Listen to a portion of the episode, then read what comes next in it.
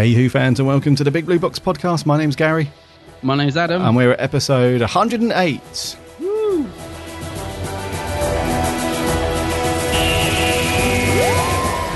One day, I shall come back. Oh dear, we are in trouble, aren't we? I've reversed the polarity of the neutron flow, so the TARDIS should be free of the force field now.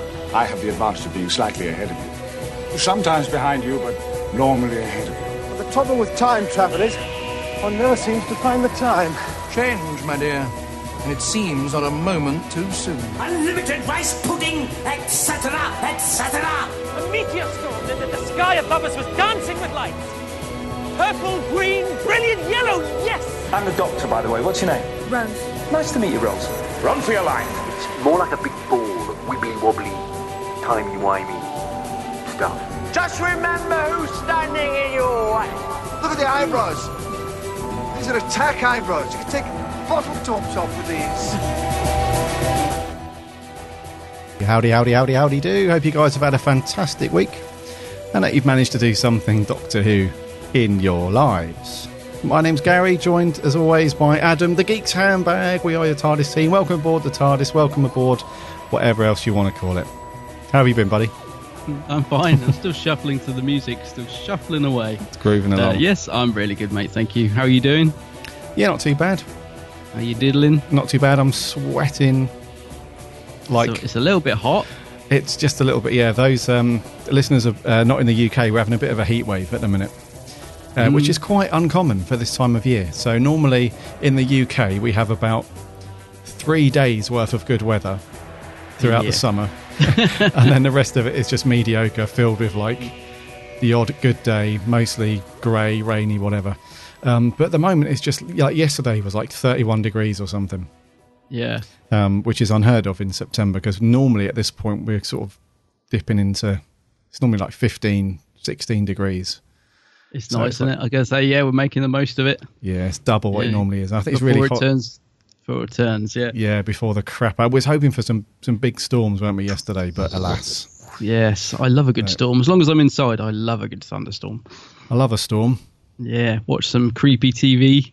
Yeah, like some old old. hammer horror, Yeah, like those old, you know, when a car breaks down in the forest and it's thundering and lightning.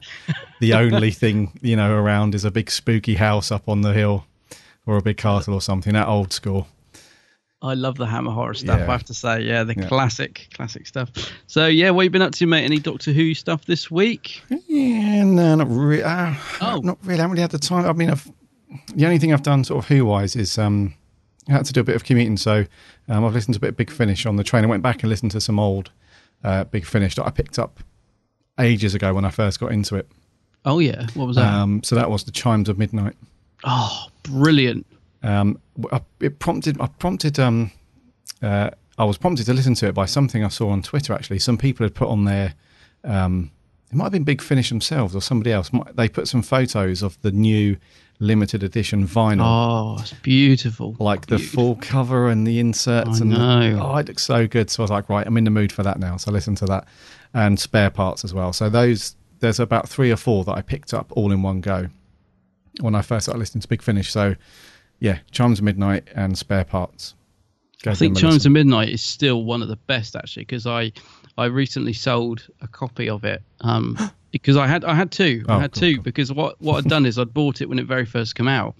And I like the free download so when they did a sale it was like five pound and I thought you know what, I'm just going to buy it again and and get the free download and then I'll just sell the spare copy which is what I did. Hmm. um, not knowing that they were then going to rocket in price uh, because they deleted the first 50 but anyway but before I sold it I thought well I better listen to it and just check it's all right.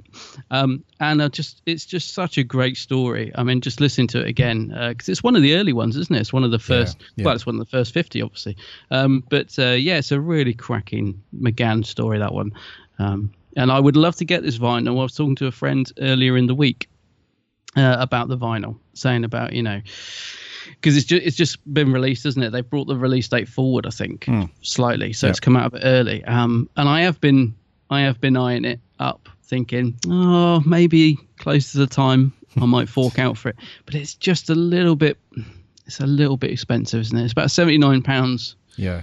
um, Mm-hmm. and I think it will go up once it gets released. I think that's like the pre-order price, and then you have to pay postage. But yeah, I'm still keep looking at it. Did you pre-order it in the end or not? No, No. no, for the exact mm. same reason. Um, because there's a big chunk of me that was like, no, it's.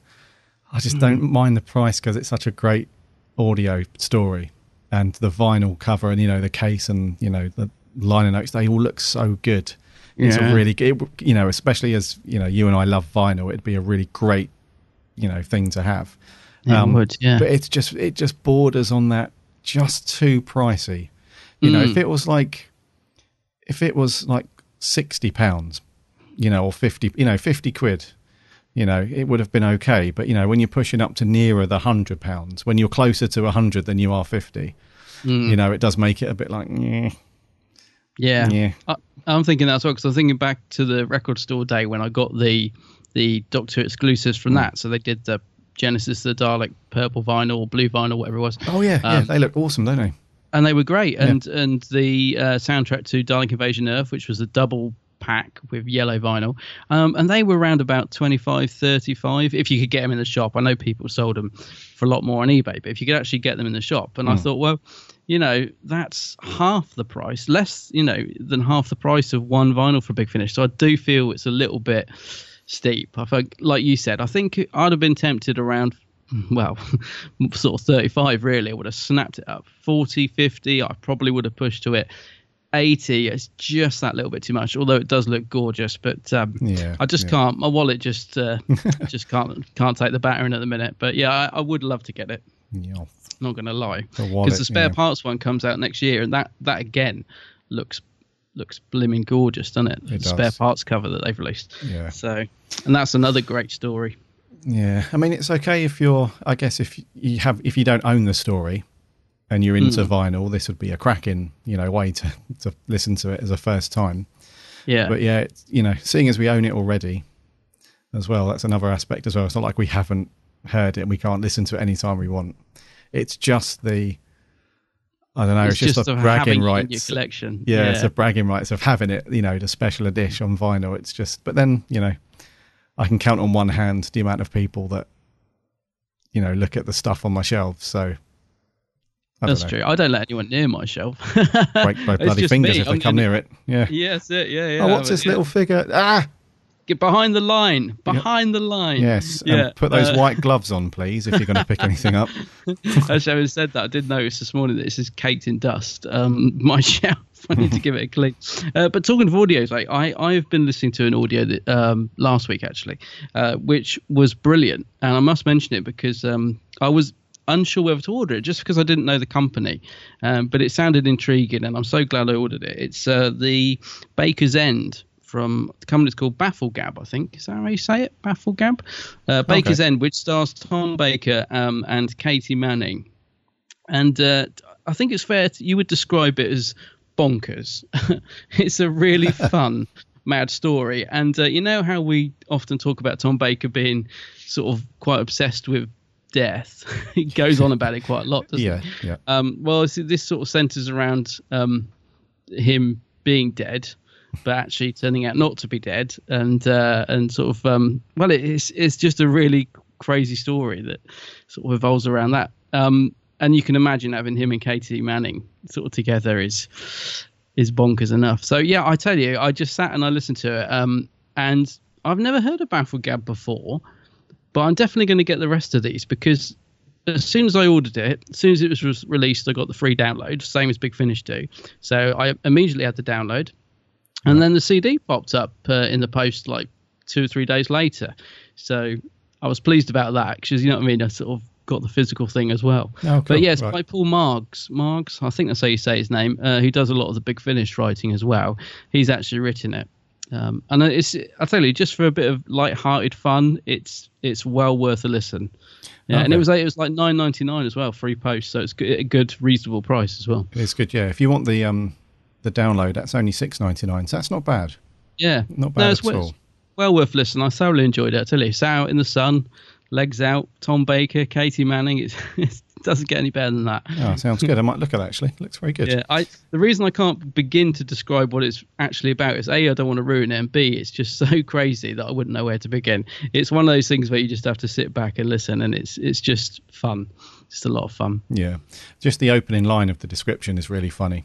Uh, peevish actors are descending mournfully upon the remote English village of Happenstance for the funeral of TV legend Tom Baker. Mhm. Uh, sounds, yeah. Well, it sounds very morbid, but it sounds very interesting anyway. Yeah, I was going to say it sounds morbid. It's really not. It's really funny. Cool. Yeah. So bafflegab.co.uk. Yeah, I mention it because I know it's been floating around. A few people have said, "Oh, I don't know whether to give it a go. Is it any good?" And yeah, it's definitely worth a go. Okay. Ah, good beans. Yes. That's it, mate. But I haven't really been doing much else Doctor Who wise this this week. I have to be honest. Um, after watching our review app, I'm kind of because it's in part of a box set, isn't it? Uh, Yeah. we're, obviously, I'm sure our listeners know we're reviewing the, the Romans today, but um, it's part of a box set, and I was kind of tempted to watch the other one, but I didn't get a chance. It's what's the other one that's in it? Is it the Rescue? The rescue, yeah. Yeah, yeah. I would have liked to have found time to watch that, uh, but but sadly I didn't. And, uh, Yes. it's definitely um You sounded a bit like Basil Brush then. it, well that's a name I've not heard in many a a- year. That's a name a lot of listeners won't know. Yeah. Yeah. Definitely an interesting review for the Romans coming up. So Yes. stay tuned for that. But first though, we have got some rather interesting news to talk through. We have, yeah. So shall we land it? Yeah, let's land it.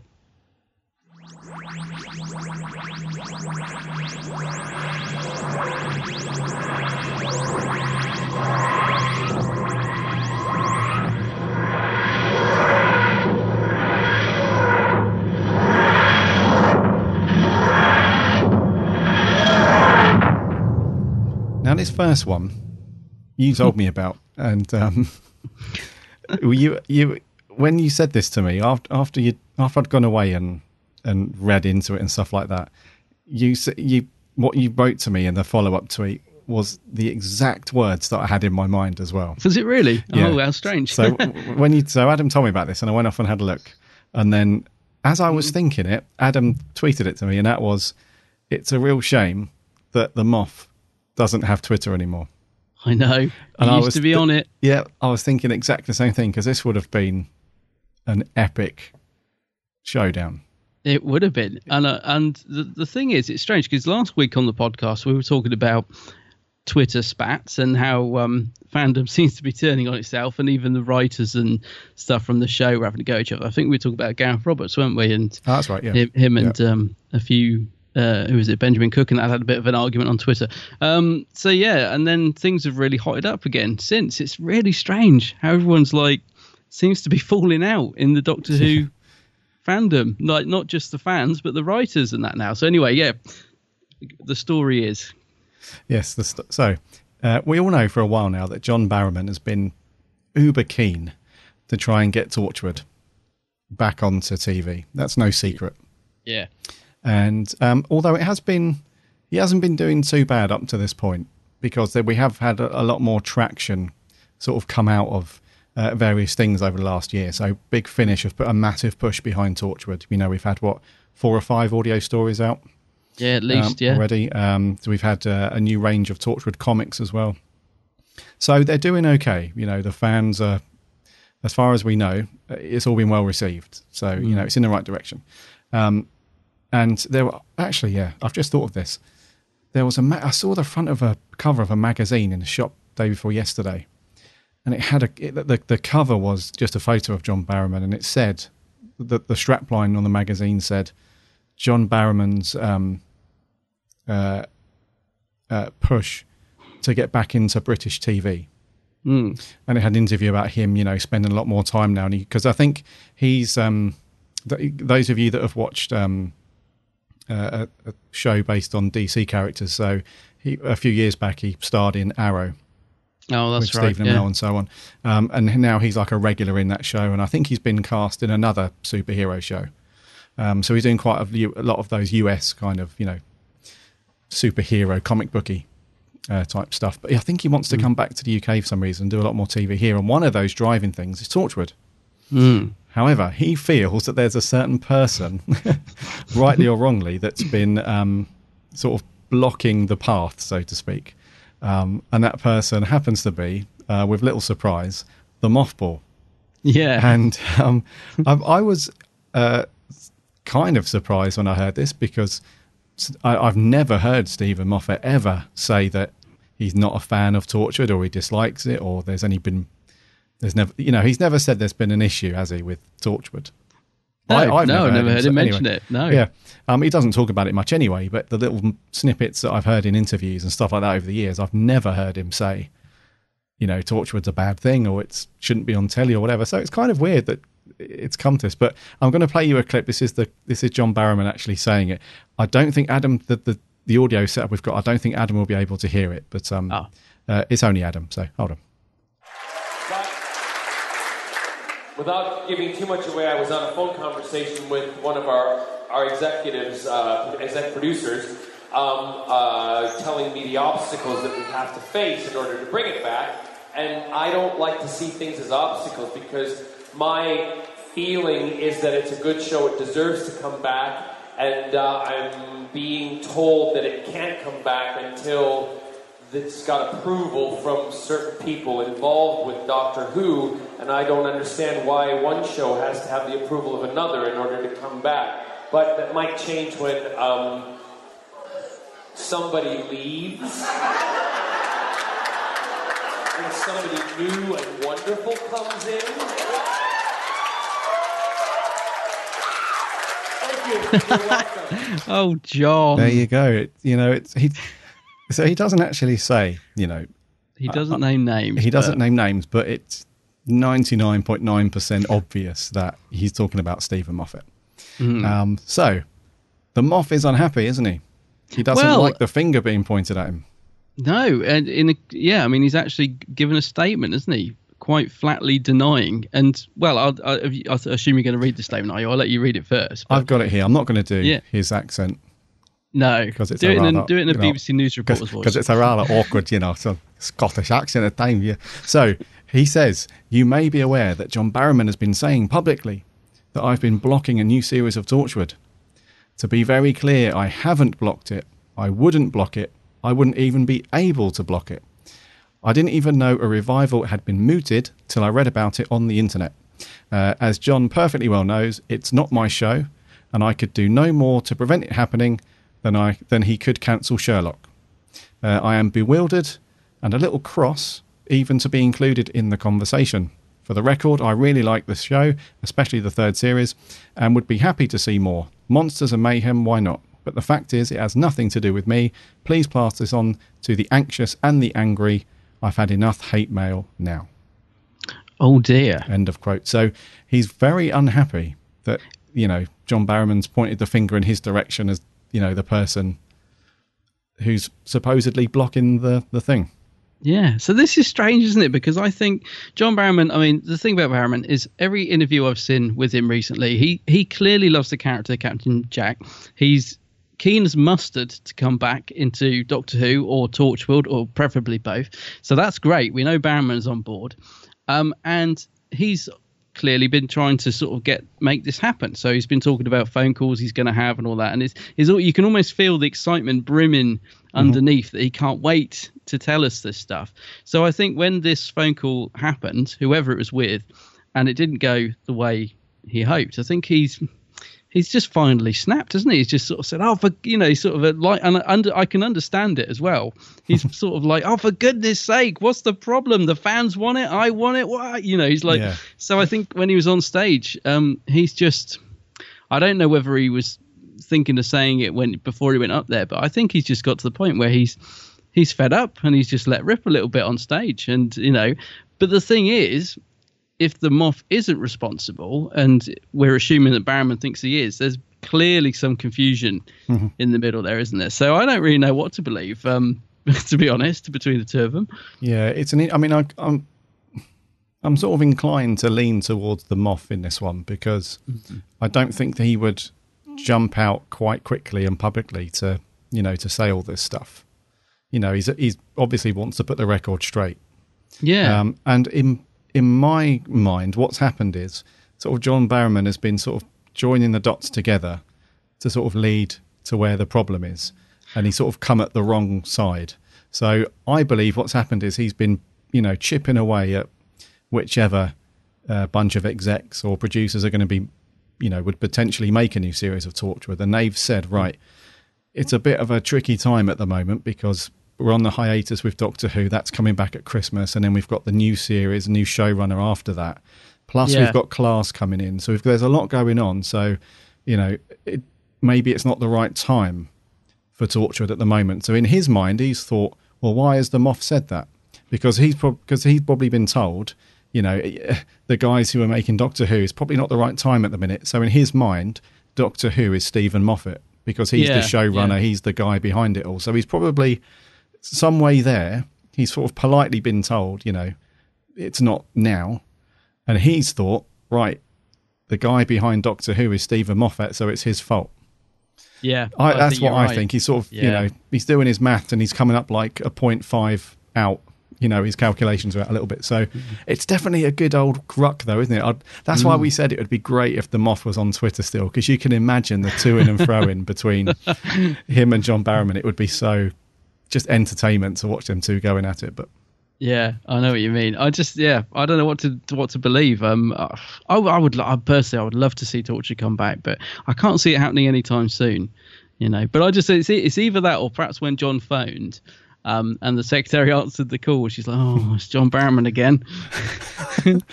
oh, just tell him the Moff said no. Oh, okay. Yeah, I'm sorry. The Moff said no. And, you know, they just blame it on the Moff. Put the phone down. Ah, but I, I was surprised that he came out and, and said what he said on stage. I, I was a little bit surprised because it, to me, it did clearly point the finger at the Moff. I was thinking, well, they can't. He can't be talking about anyone else. It's it's just blatant. So I was a little bit surprised. Um, and then I'm kind of glad that the Moff has responded because if he hadn't, in my mind, you know, I wouldn't have thought any different. I would have thought Barrowman was right. I would have thought, oh, blimmin' X, Steven. You know, um, so I'm kind of glad that the Moff's come out with this statement um, because it just gives both sides, and you know, you just have to believe what you want to believe. But yeah, either way, it's a bit of a bit of a mess. yeah, you can just imagine John Barrowman looking at that message from the off and be like, oh, yeah, probably should have thought a bit more about opening my mouth there. Yeah, well, that's what I meant when I said I think he got to the get got to that point where he just probably was needed to let off a bit of steam because I think we've all done that. We sort of, you know, you try, you know what you should shouldn't say, um, but then sometimes you just get so passionate about something you just got to get it off your chest. That's I reckon it, that's what yeah. happened. And he's he probably went backstage afterwards and thought, oh no, what have I done? Yeah, yeah, he's probably on the phone like, I might have done something rather rash. Could be a bit of a backlash on this one, but at least it's out there now. Mm-hmm. Then, then again, you know, it's an avenue for him to voice his opinion, isn't it? If he's just sitting there Yeah. at home shouting at the walls, I want Torchwood back now. That's not going to get anywhere, is it? No, that's not. So we'll we'll see what happens. You know, they'll obviously Barrowman hasn't responded to this yet, and I think there's there's obviously this is a very complex thing. This is not a case of, you know, it's not an easy fix. You can't just phone somebody up and say, "Yeah, let's make Torchwood," and it goes into production the next day. So it's quite involved. Yeah. So there's probably going to be a bit more comes out about this. I should think. Yeah, and also the earlier comment he made about he he's he doesn't understand why you know one TV show needs the approval of another one to get Mm. made. You know, I think he just for for me, I think he needs to be a little bit more not so naive about that because at the end of the day, Torchwood is a spin-off of Doctor Who. You Yeah. know, So yeah. although it stands on its own two feet most of the time, it doesn't need Doctor Who for um, some of the storylines that was in Torchwood. At the end of the day, it still is a spin off. So, you know, the main show, the flagship show, which is Doctor Who, it needs, you know, the people who are making all this stuff, all those clever bods that sit in the office and say, you know, we should write keep Peter Capaldi inconsistently over the next year. Those clever people, they they're the ones that need to be like, right, we have to do this properly. We can't just say, yes, let's go ahead and do Torchwood. It Mm. needs to link in in a certain way, and it needs to be done right. So, it's um, yeah, it, it, it's it is funny on one hand, but it's you know interesting. It's really interesting on the other to see where it goes next. You know, what's John Barrowman going to say now?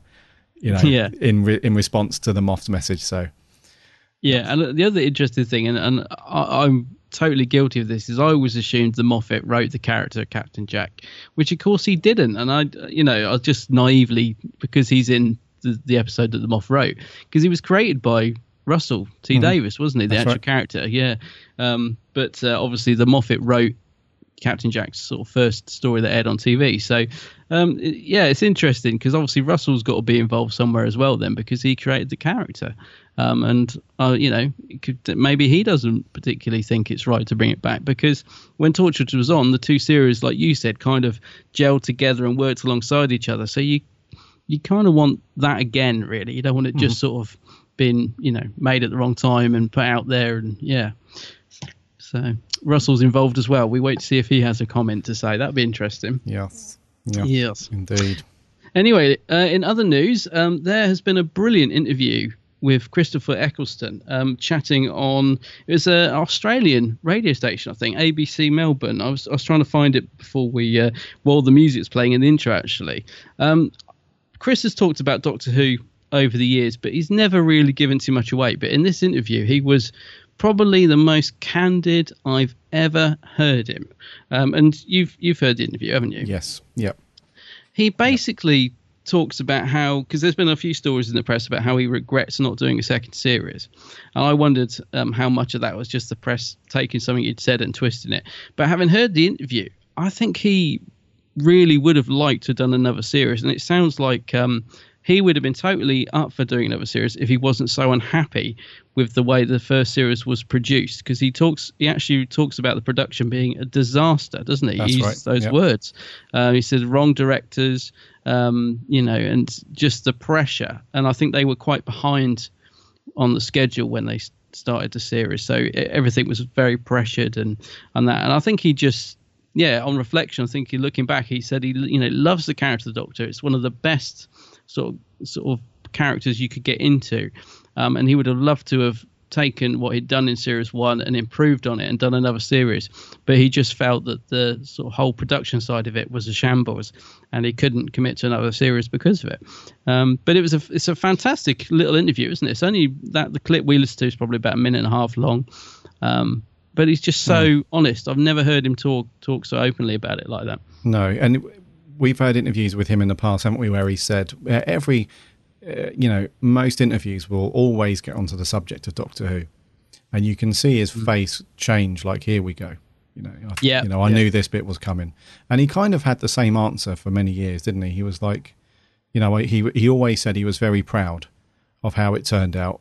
Um, you know, but there was just a few niggles along the way. So this is the first time that he's explicitly said that you know they should have, you know, put the money up and got you know a much better director, you know, in on the show, and that the production, like you said, he was just said it was just a disaster, um, and was terrible to work in. Um, so you, it it's very bizarre to me to have um, someone's opinion on the show be that way um, on a series that's so good. I mean, I know, I know there's you know it's not perfect, and you know there aren't you know the odd niggle, and it's but you know but that's what you have with the first of anything.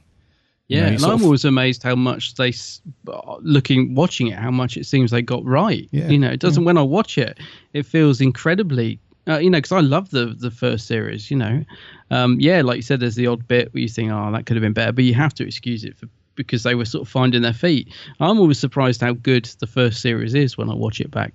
Um, but it's interesting to to think that you know behind the scenes it was just a complete and utter nightmare from the sounds of it. And I, I think you know, like we are saying about Barrowman earlier, where he's probably reached a point where he just needs to get off his chest.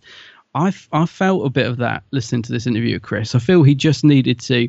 I think what he's been waiting for is because he says in the interview, have they acknowledged it now?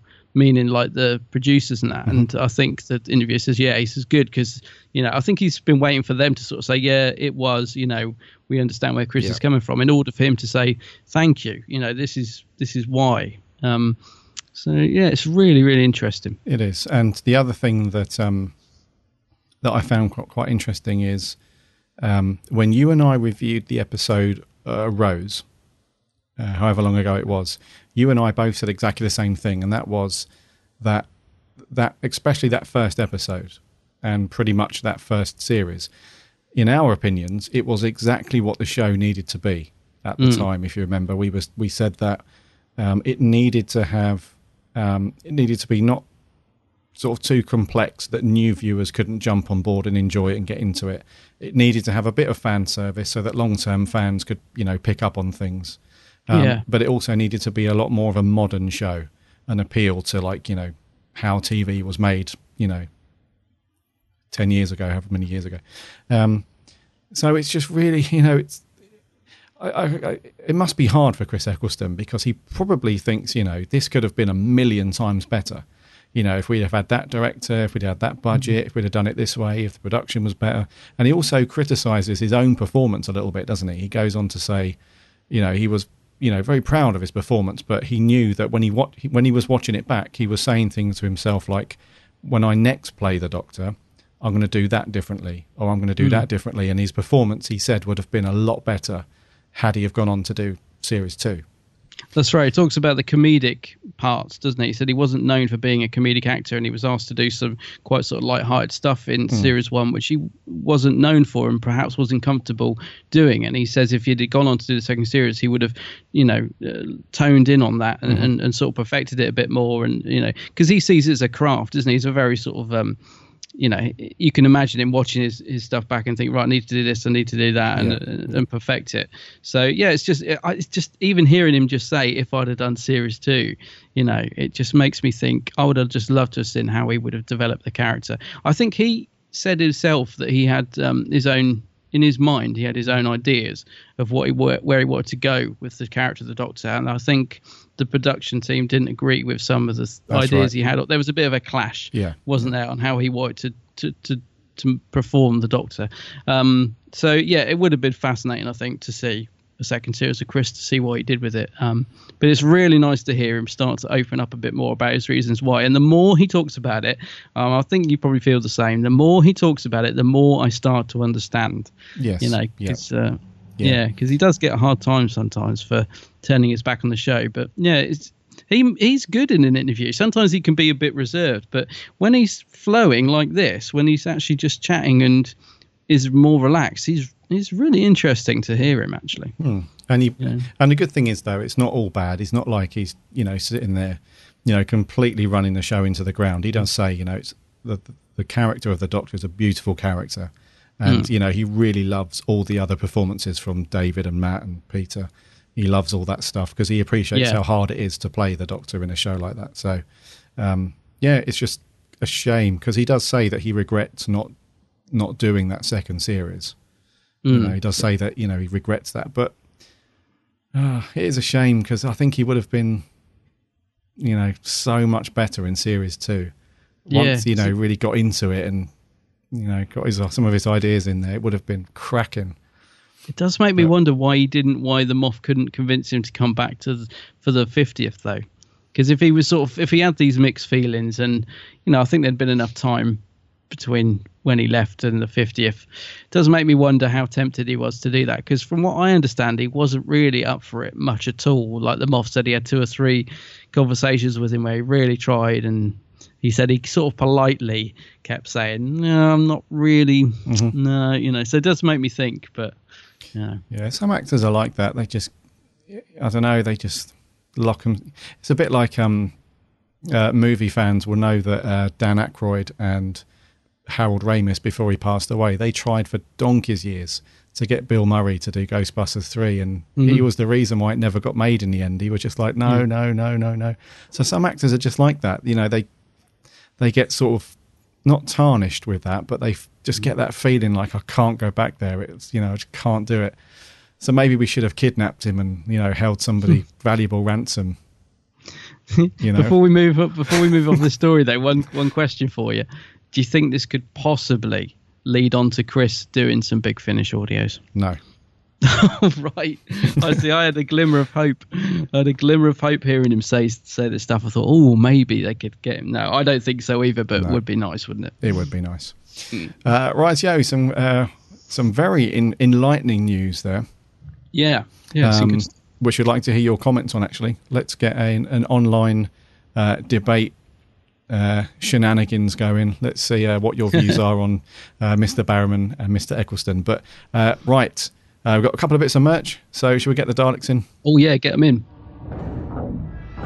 Merch corner. Merch corner. Merch corner. I don't know whether to be impressed or disgusted. It's a bit rubbish, but it's pretty. It's very pretty. Talking of John Barrowman, talking of John Barrowman and Captain Jack, uh, Big Finish have announced, potentially much to his dismay, in, you know, in light of recent things, um, that there's going to be a brand new Big Finish audio adventure called The Lives of Captain Jack, which is due out mid next year. Um, now, this for me is it, it's kind of a, a, a bittersweet. It, this must be a bittersweet thing for John Barrowman because he's like, you know, it's one of those things where we we said it in the past, you know, at various times. Thank God for Big Finish. Yeah. You know, um, so he must be thinking it on one, you know, one hand, like you know, thank God because I'm still getting it out there. You know, Torchwood and Captain Jack, it's still in the you know the, the public's mind, and I'm, you're doing it, but it's still not the TV show. Yeah. Um, but you know, anyway, regardless, uh, the Lives of Captain Jack, June 2017, uh, brand new audio adventure. I'm not sure um, how much. I mean, there, there are a few um, uh, guest stars, you know, alongside John Barrow in this one, but um, I'm not sure uh, how much of this is Torchwood versus just an adventure with Captain Jack. Mm, yeah, I'm not sure either. Yeah. Um, so uh, the synopsis is um, uh, it, it's uh, Captain Jack, an immortal adventurer uh, with a wicked sense of everything, has led an extraordinary set of lives. Uh, we all know he travelled with the Doctor. Um, we all know he ran Torchwood, but what else did he get up to? Uh, well, I think we know the answer to that. These four adventures in the full cast series on Big Finish provide some of the answers. Oh. So this is like um, it feels to me like it's a filling in of the gaps. So what Mm. did Captain Jack do when he was not travelling with the Doctor and when he wasn't getting stuck into Torchwood? So um, it could be interesting. It could be cool because this is like a door open to anything. yeah, it is. You yeah, know, it's in- a good point. Yeah. In terms of like, you know, for the writers, especially where their imagination's going to go, this could go anywhere because they're unrestricted pretty much because they don't have to rely too heavily on, you know, surrounding storylines. This is just Captain Jack somewhere in the universe doing Let something loose. with somebody, obviously. Yeah.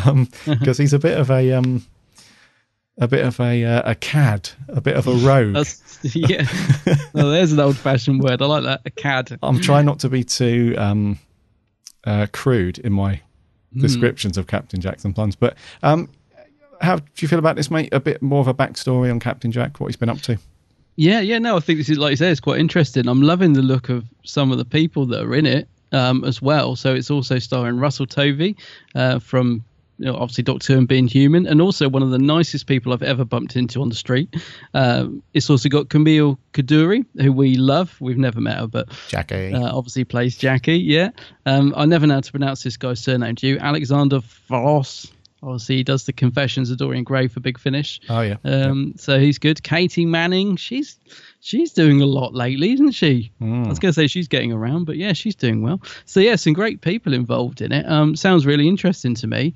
Uh, always worries me when they say these things like you know it seems so far away. June 2017 seems like you know ages away, and yet it'll soon come round, which is scary. But yeah, sounds good to me. It Um, does. does it say how many CDs it is? Uh, it doesn't say Um, any CDs, but it's four stories.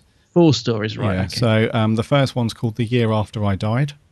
I felt really old saying CDs then, so it just CDs, makes yeah. me CDs. What's that? And that's set in the year 2101 Oh. on Earth, ravaged by Daleks. Oh, Daleks. Also, Briggsy will be involved, then I expect. we see Jack struggling to save humanity. Um, the second one's called Wednesdays for Beginners, and that's Jack and Jackie Tyler.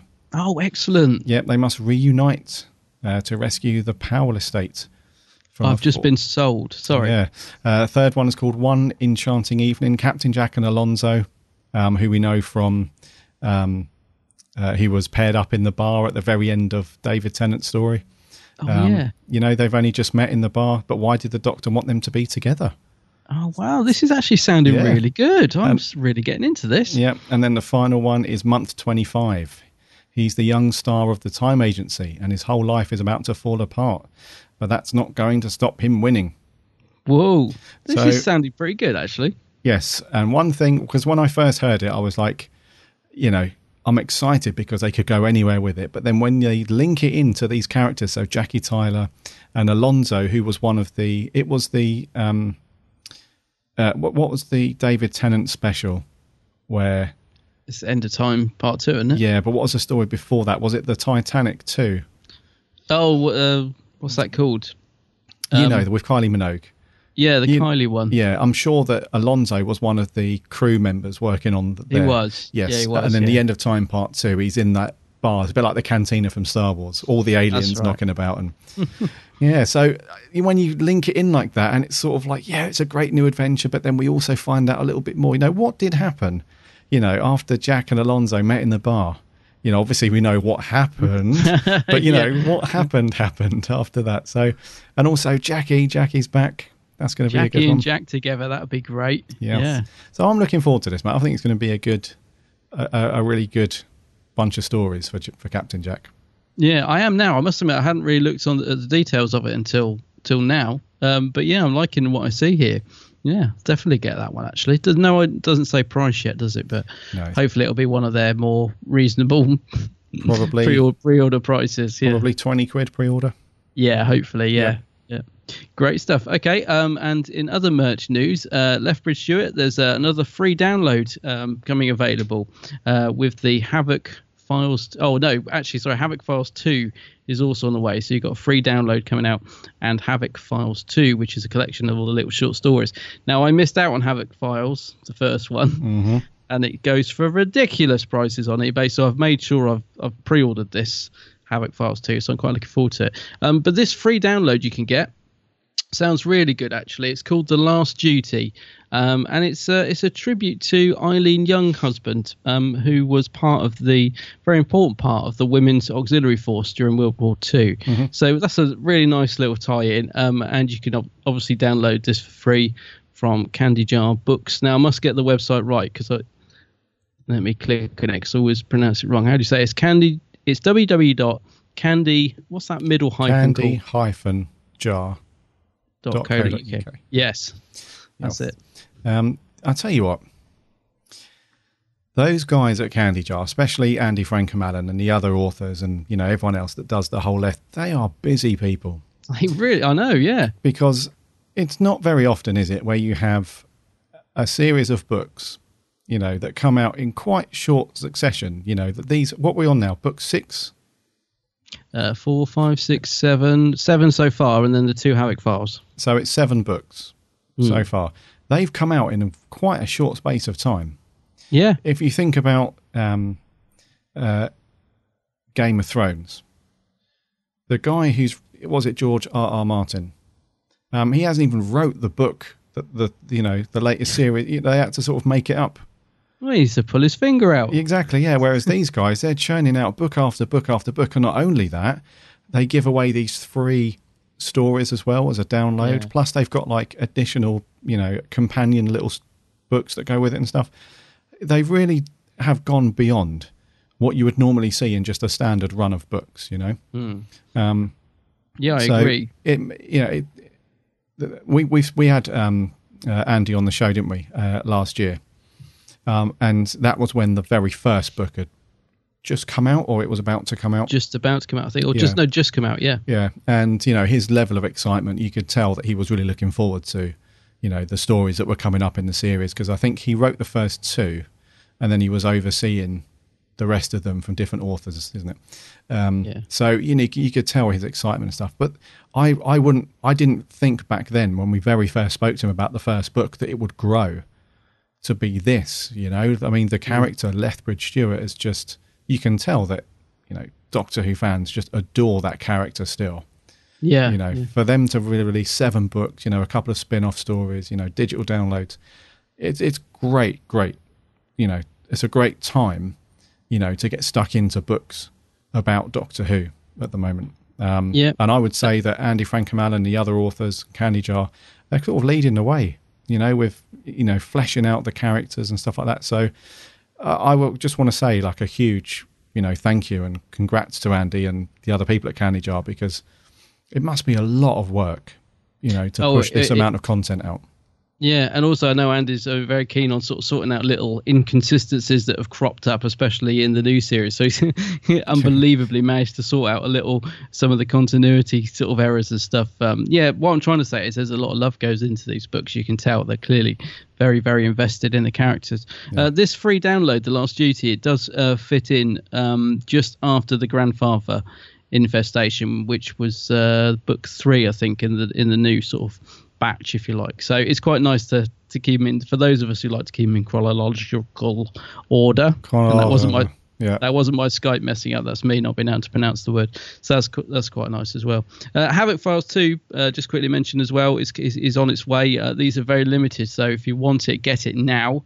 Don't be like me crying that you missed out on on it. Um, uh, and this is a collection of short stories, so they've just released the cover for it. And we always say, don't we? We love the covers of these books. They're they're just Yeah. classic and yeah, really really cool covers. Yeah, the Havoc Files too. The cover by um, Adrian Salmon just is really good. It's got Yeah. great um, uh, because they've they've stuck to the retro sort of old school, almost Target look and feel.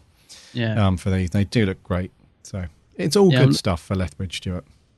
I'm looking forward to that being crushed through my letterbox at the well, whenever it comes out. Yeah, or just hoyed over the fence and just sat in a rainy yes. puddle. That's right. Yeah. Any day now. Yeah. Right, so that is news and merch. Mm-hmm. Uh, rightio, Adam. hold on, let me get into my high pitched mode. hang on. Yep. Uh, actually, he doesn't do. He hasn't got a, his suit on, so he doesn't do any lapel stroking in this because he's got sort of Roman rope. Mm, I think they might clutch the old robes at one point. I think in that style. yes. uh, right, Adam. Anyway, what going to review this week? This week, first Doctor adventure: The Romans. Maximus, my dear. Oh, my dear Caesar Nero. I have a surprise for you. Guess what it is? Well, now, let me think. Uh, you want me to play in the arena? Hmm. You guessed. Well, it's no problem at all. After all, you want to do your very best for your fellow artists. Well, why not the arena? Hmm? Yes, yes, of course. That, that, that is exactly right. Yes, well, I promise you, I shall try to make it a roaring success. You'll have to play something special, you know. Oh, yes, of course, of course, yes. Something serious, yes. Something that they can really get their teeth into. Hmm? Can't, no, you can't. I've told no one. Caesar Nero, I've always wanted to put on a good show, to give a great performance. But after all, who knows? If I go down well, I might even make it my farewell performance. you see, I've always wanted to be considered as an artist of some taste, generally regarded as, uh, well, uh, palatable. Hmm? But I must be boring you. Oh, I must.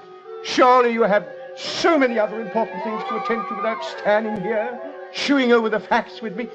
Good gracious, there's something burning. My plans, my drawings for the new Rome!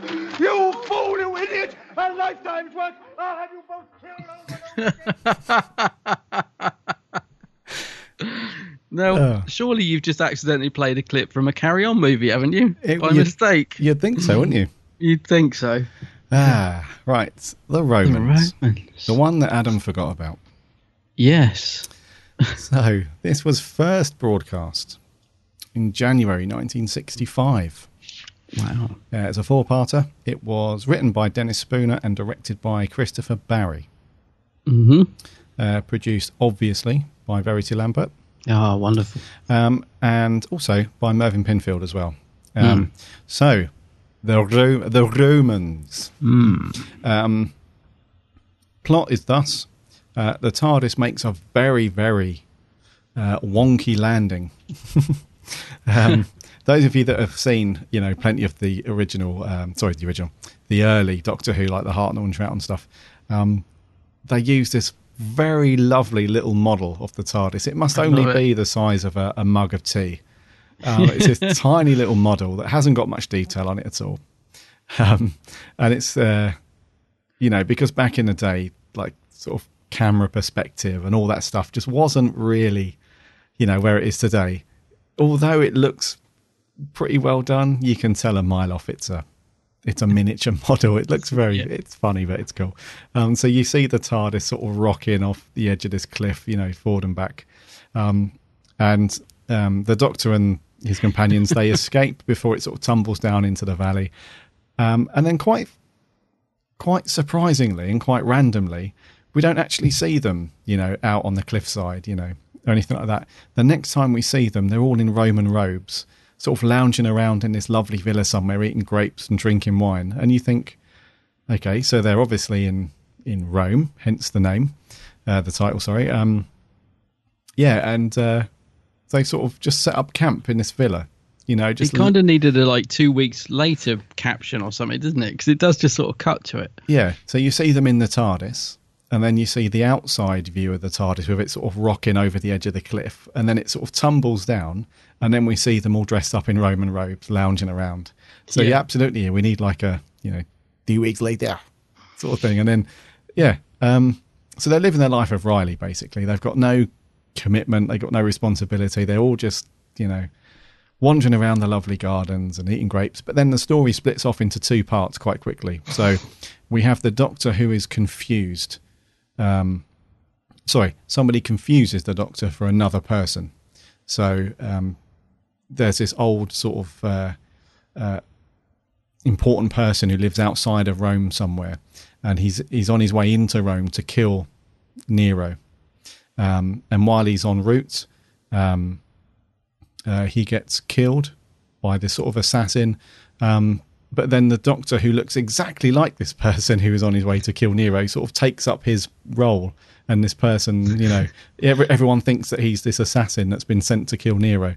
Um, so he sort of gets drafted into this story of um, a sort of conspiracy. There's a guy that works, you know, within the Roman government that you know knows about this person, um, Maximus Pettulian, the doctor takes up his name. Uh, he knows about him going to kill Nero, so sort of aids there, and the doctor's completely, buff, you know, baffled. He's like, you know, there's a couple of times where he's, you know, why would I kill Nero and why would I do this? He's just sort of enjoying life, um, and he's he it's, it's him and Vicky. So they them two sort of pair off together, and then the other mm. side of the story that happens quickly is Ian and Barbara. Um, uh, uh, Ian gets captured shoved into the cells. Um, and then his story is basically Gladiator. Yeah. if you've seen the, if you've seen the Russell Crowe movie Gladiator, that's basically what happens to Ian. Um, he gets captured, gets made a slave, he escapes, he gets locked up again. Then he finds out that he's going to get thrown into the arena to compete for his life and all the rest of it. So he's basically Gladiator. And then Barbara, she gets enslaved and she has to, you know, she's one of the um, sort of one of the royal ladies or the royal girls who are just there to serve the emperor and so on. Um, and it's funny because in this story, the two of them never coincide throughout the entire story. No, they don't. So what they get, they get split up at the beginning. So the Doctor and Vicky they go off. He gets then sort of caught up in that whole whirlwind of people mistaking him for somebody else, like this elaborate musician that plays in front of you know the Caesar, but you know really he's there to kill him. But the Doctor doesn't, really doesn't know any of that. He just gets sort of taken away with it all. And then Barbara and Ian, they get captured, enslaved, and they're trying to escape at every turn. Um, and then right at the end, very comically, you know, they're all back in the villa, and the doctor comes in and just assumes that they've been lounging around for two weeks. Yeah. You know, still eating grapes and drinking wine, and then, you know, and then they're off. The, the whole place burns down. Yes. Um, yeah, so that's one thing. It's one of those kind of educational stories from early Doctor oh, Who. It's based. Yeah it, it's mm. it's based loosely, very thinly. Yeah, it's very loosely based on uh, the Caesar Nero um, and his um, very publicly sort of mental health issues. He's a bit nutty, isn't he, Nero? He's a crazy. Mm. He's basically insane, and his master plan is to burn down all of Rome so that he can rebuild it to be a better Rome. Yes. Um, and which the Doctor causes. you know, so this is yeah, we'll come on to that in a little while. But you know, essentially, the Doctor's responsible for you know all of Rome burning down, which he very quickly disputes and then turns around. But that's the Romans in a nutshell. Yeah. Um, in a nutshell, it sounds confusing. The way, the probably the way I've described it, it is confusing, but it isn't really. It just you just have to uh, follow the two parallel stories, you know, because they don't intertwine. They very there's a couple of times where they very almost you think they're going to bump into each other, but they don't. So it's yeah, a story I know, of two I keep halves. thinking, really. oh come on, yeah, it, Yeah. like yeah, they never quite never quite meet, do they? Never the twain should meet. No. Uh, it's a story of two halves for sure. So, um, what do you reckon, buddy? Uh, you know, I said I couldn't remember this story. can't ever remember seeing it. Now I know why. no, actually, it's um, it's it's not too bad. It, it's got some nice little moments in there. Hartnell just seems to be having an absolute ball in it. He's, he seems to be loving this story. Um, I- I was okay till I got to episode three. I'll be honest. Maybe I shouldn't have watched it all in one go, but I, I found it a bit hard going. I I think the first two episodes are right, but episode three just turns into this farce where Barbara's being chased around a stone table for nearly the entire episode by this this sort of carry on character. And I was just thinking, oh, for goodness sake. Um, and then it kind of wraps up, and yeah, I, I don't know. It's it's not up there with the best. Let's put it that way, but it's certainly not the worst. It's quite quite an easy enough watch, I think. Mainly because of Hartnell, he's just uh, Yeah. he's just so funny in it. So yeah, it it's all right. It's not. It, it's enjoyable enough, I thought, Yeah. but uh, but it's also not great. Yeah. Mhm, What do you think? Uh, yeah, it's um, it's not bad. It's not bad. It's um, uh, like you said, it's certainly not up there with one of the you know any of the best sort of Hartnell stories. Um, but Hartnell's having the time of his life. He seems to be loving it. If if anyone's uh, any of our listeners who have seen this, you probably agree with that. And if you haven't seen it, and then you go to watch this one, you would think that Hartnell's just had you know several brandies before shooting this because um, he's just loving it. He, you know, he's he's in a great mood throughout pretty much the entire he really story. is. Yeah. It, it, uh, you've you've heard us say before when we've reviewed Hartnell stories that we love the way that Hartnell portrayed the Doctor with this sort of lovable old, um, sort of wise old granddad sort of thing. You know, he's a bit grouchy now and then. He's a bit grumpy. He, can, Mm. he can snap at you at times and stuff like this. But you don't get any of that really in this story, do you? He's on cloud nine. He's like, yeah, it's a, it's a very very light-hearted story. It's um the tone of it is quite unusual. I am surprised. I genuinely did forget this story because uh, even watching it again uh, yesterday or day before, whenever it was, it's um it struck me that I did. It was like watching like I'd never seen it, um, and I must have watched it before. So I was actually in many ways quite enjoying it. It almost like watching it for the first time. Um, and Hartnell just yeah, it's it's very different in terms of his characters, isn't? He's normally very grumpy and touchy. In this, he's almost laughing and joking every two minutes, and uh, Yeah. he even gets into a fight, and he and he's absolutely loving it, isn't he? He's like, "I'll show you." He's throwing the guy around the Yeah. room, and I was thinking, Yeah. "What's go? This is not the this is not the Doctor. What is going on here?" Um, but there are some moments when he slips back into just every now and again. He, he just you get a split second of him turning. It's Mhm. like, "Don't be silly, child. Now come along." And then he sort of, and then he goes back to this very light-hearted Doctor. Um, and you know what? It it made for quite a refreshing change in that Mhm. respect. It was really good to see Hartnell just just um just having fun. Uh, Yeah, you know, yeah. and um, yeah, it's yeah interesting. That's the thing. It's it's definitely a a, change of pace. um, definitely. Yeah, the pace Hartnell is years. strange. Yeah. Um, it's almost like they sat down and said, "Right, we've, you know, we've had a lot of requests. You know, it's Mm. almost like it's almost like a radio station. Can you play this song?" So we've had like we've had loads of requests for you know Hartnell to be a bit more funny. You know, so let's do a bit of a a wacky. let's do a bit of a wacky story, um, and just see how it goes. Um, and I think you read a quote to me, didn't you, from from where was it uh, last week? And like audience re- reception. Oh, they did a yeah, because they used to do sort of um this sort of thing back in the day. Um, hang on, I'll find it for you. It It, was- was, uh, a test audience, wasn't it? BBC test audience um, at the time gave the, the gave a strong negative reaction uh, when being shown this, and uh, to quote, they called it so ridiculous that it's a bore. this shows at the time, and suitable only for morons was the was the feedback they got from uh, from the test audience at the time. So. Yeah. I wouldn't say. I think that's a little harsh. I have to say, although I don't think it's great, I don't think it's that bad. And I and I kind of applaud it for trying to do something different, which is something Doctor Who does even to this day. You know, we try and think, how can we keep the show fresh? How can we do something just a little bit out there? Um, and I think that's what they were trying to do with this. They thought, right, let's just do something a little bit different we haven't done before. Hmm. Um, and although it doesn't really work, it's uh, it works enough to to make it watchable. Yeah. And that's interesting as well because what they did back in the day, it was like, right, let's try this.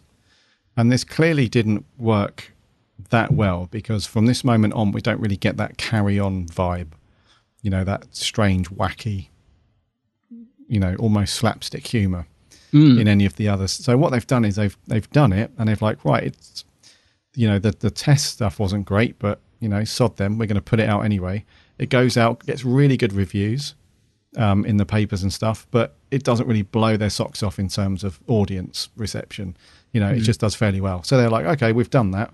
You know, now let's you know let's get back on track with what we were doing originally with this plan for the Doctor and his character and so on.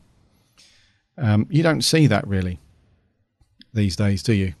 Especially with the Moff, you know, because what will happen is he'll write a Capaldi episode, and um, well, he sorry, somebody will write a Capaldi episode and he'll produce it, and then they'll put it out, and then it seems like the majority of Doctor Who fandom completely hate it, completely hate it, and it gets badly reviewed and all the rest of it, and he's like, "Ah, let's just do that again. you know, let's just Let's have Sleep No More Part Two. yeah, let's just go down this road again because we know that everyone hated it. We know that it got bad reviews. We know that even the people who were making the show didn't like it. But let's do it again. It's called So- being stubborn. Yeah, so they didn't have that back then. It was like, right, we've tried it, we've done it. It did okay, but let's just get back on to what we, you know. So I, I, I sort of picked up on that. And when I finished watching part four, I was like, that would not happen at the minute. You know, it would just, you know, that we've seen in series nine. It's just, let's just carry on. You know, Yeah, you're keep- you're gonna like it one way or the other. You will That's like it. this. Yeah, I'm going to show you how wrong you are. Because Yeah. I mean, this is early day. This is what this is the second series of Doctor Who we're into now, isn't it? That's it? right, yep. Um, this would have been series two. So yeah, still sort of relatively early days, I guess, in that sense. Yeah, Yeah, and it was early. Mm-hmm. and Vic is uh, Vic is a new newish companion as well. I think this, this is only a second story, so um, this is why I wanted to go back and watch the rescue because I wanted to see how she was introduced. Because again, I can't really remember the, these two stories uh, at all. Um, so so um, she's quite new in it, I Mm-hmm. think, and Hartnell seems to take to her almost straight away, doesn't he? He seems to, to to work quite well with her. Actually, I wouldn't necessarily know it's her second story from from this. no, it's um, yeah. I, I can't remember how Vicky. How did Vicky get into the? Uh, she's sort of um. Well, I think everyone on the planet that they're on dies, and she's so so the doctor kind of takes her under her, her wing. I think. Um, as I say, I need to go back and rewatch uh, the rescue. I might do it this afternoon if I get time. Ah, Um, that's right. Yeah, she. Um, yeah. yeah, she. Uh, and she she helps Barbara, doesn't she? She. Yeah. I think Barbara's like in a bad way in that story, and Vicky finds her and helps her out, and yeah.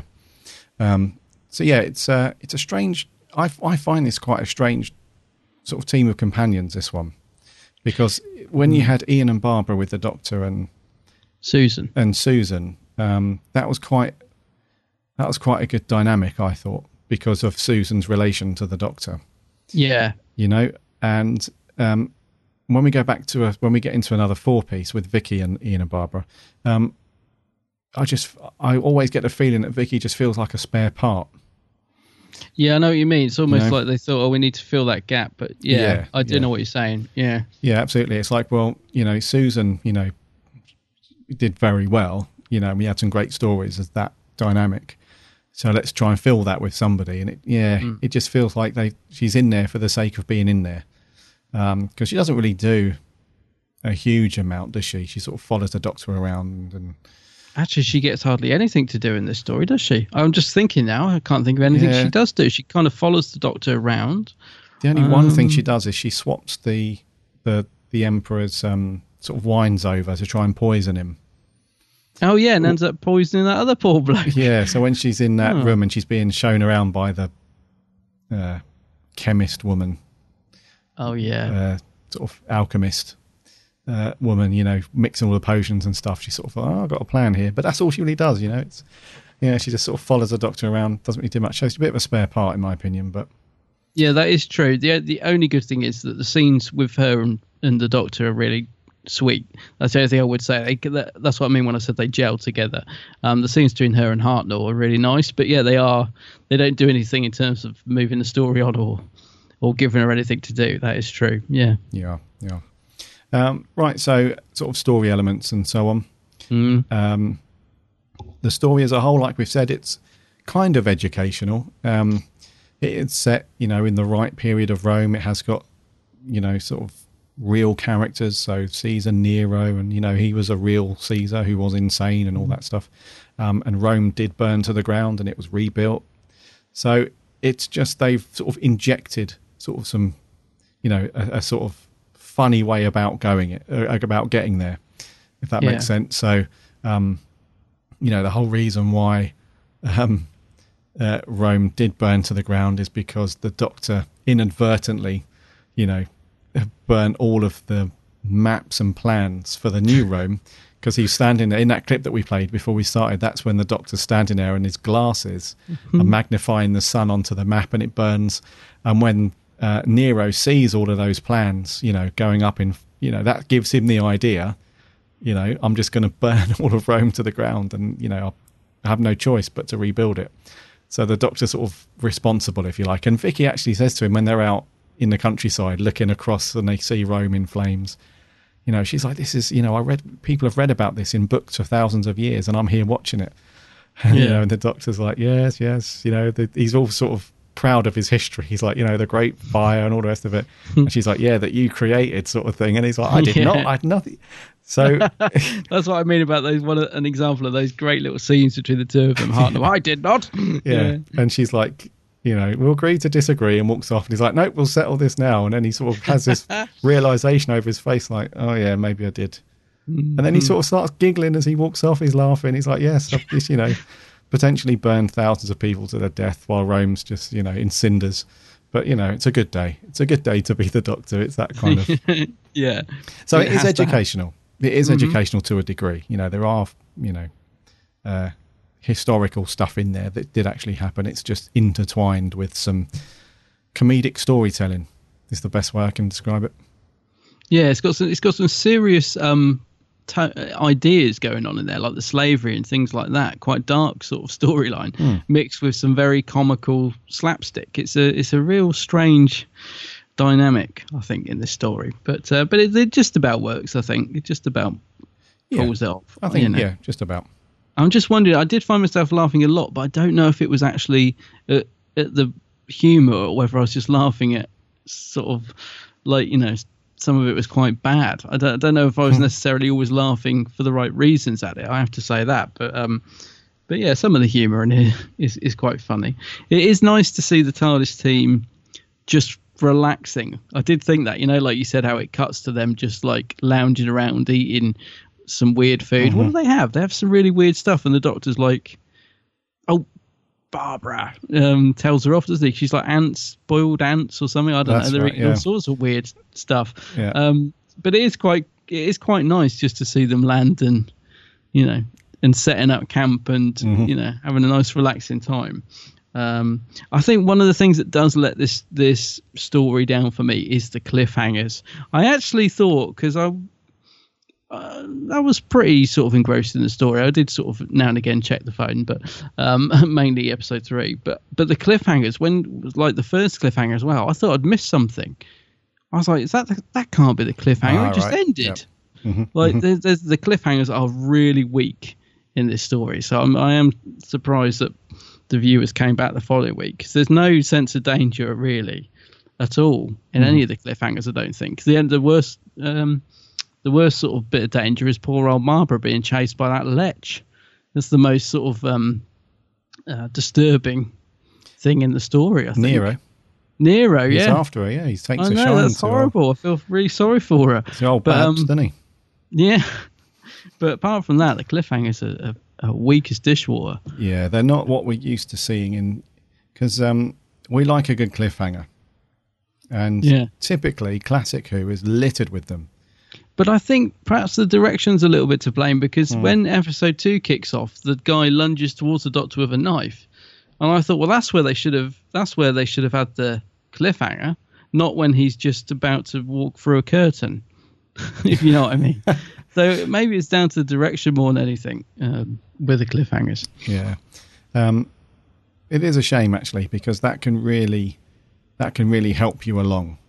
Mm. If, if you're struggling with a classic Who, and it, especially if it's more, if it's four parts or more, and you're sort of struggling a little bit, they can sort of help pick you up a little bit. So at the end, you're like, you know what, what's you know, or, even if you've seen it before, it's quite good because it's like you know, this is a great ending. You know, let's crack on with the next part. But these ones, they are dull, aren't they? Nothing really They are. happens. Um, there. Thank goodness it's only a four-parter because if it had been a six-parter, this would have struggled big time. Yeah. Um, as I said, episode three is pretty weak, actually. Um, I think the first two are okay. They're enough to sort of make you go on to the next episode. But yeah, I could have quite easily sort of um, had a break after episode three Yeah. uh, before going into four. Yeah. Indeedy. Um, so yeah, it's uh, the direction. Yeah, the direction was a little bit. It's Christopher Barry, isn't it? Who's done quite a lot on Doctor Who over the years. Yeah. Um, yeah, nothing very exciting going on with the direction, I have to say. No, it was a little bit flat Hmm. um, throughout. I, that, I think that's because it's predominantly all set based, wasn't it? You It's all set, yeah. Yeah, so they're just sort of walking from one side of the set to the other, having a conversation as they go. And the only times that we really got any um, sort of direction as such, you know, out of the norm, um, I would say, um, would be the scenes on the boat, you know, where Ian is with all the other slaves and they're rowing off Yeah. somewhere. That looks quite good. Um, and also the scene. No, I mean even yeah, I mean even like the slapstick, like the comedy thing where Nero's chasing Barbara and they're sort of going, he's sort of behind this door and then out the other one, and she runs around the little table and he falls over. You know that's okay, but even then it's still a little bit. It's just the camera following somebody quite statically. There's no, you know, dynamic, nice camera sweeps or zooms in or anything like that. It's just like No. it's, it's almost like someone's there with a with a home video recorder. and it's like a found footage thing. It's like there you go, Yeah. that'll do. Yeah, So I mean, I know the flat. cameras were very heavy back then, but yeah, there's no there's no spark to the direction. I have to say in this one. Yeah, sorry, Christopher. Sorry. Yes. Um, and so, in terms of um, the education, the educational stuff aside, um, in terms of just the Doctor Who story, um, it's pretty good. I would say it's just you know as a story in Doctor Who, it's um, it's nothing groundbreaking, but at the same Mm. time, it's quite entertaining. I don't mean the I don't mean the humour side of it. I mean it's quite there because we have these two stories running parallel with each other. It is quite you know you do think to yourself, you know where where does this lead to? You know, do they meet up halfway through and then sort of battle through? But I like that they kept those two things separate right until the end Yeah, because yeah, it's almost like a bit yeah. of a soap opera mentality. You know, you've got this sort of bunch of stuff happening, uh, but it's also you know linked you know entirely to the other story, the other bunch of stuff happening, and they sort of go back and forward between the two. So it's not too bad in terms of story. No, there's Um, enough going on to, to to keep it afloat. Yeah, Just Um, about, just about just enough going about. on. Yeah, I was going to say just about. What is going on with that scene with the harp, though? I I honestly thought there was a fault with my DVD when the Doctor starts playing the harp and there's no sound, um, because it goes on for ages. And I was thinking, is, is I was thinking, is is the is the audio track gone? What's happened?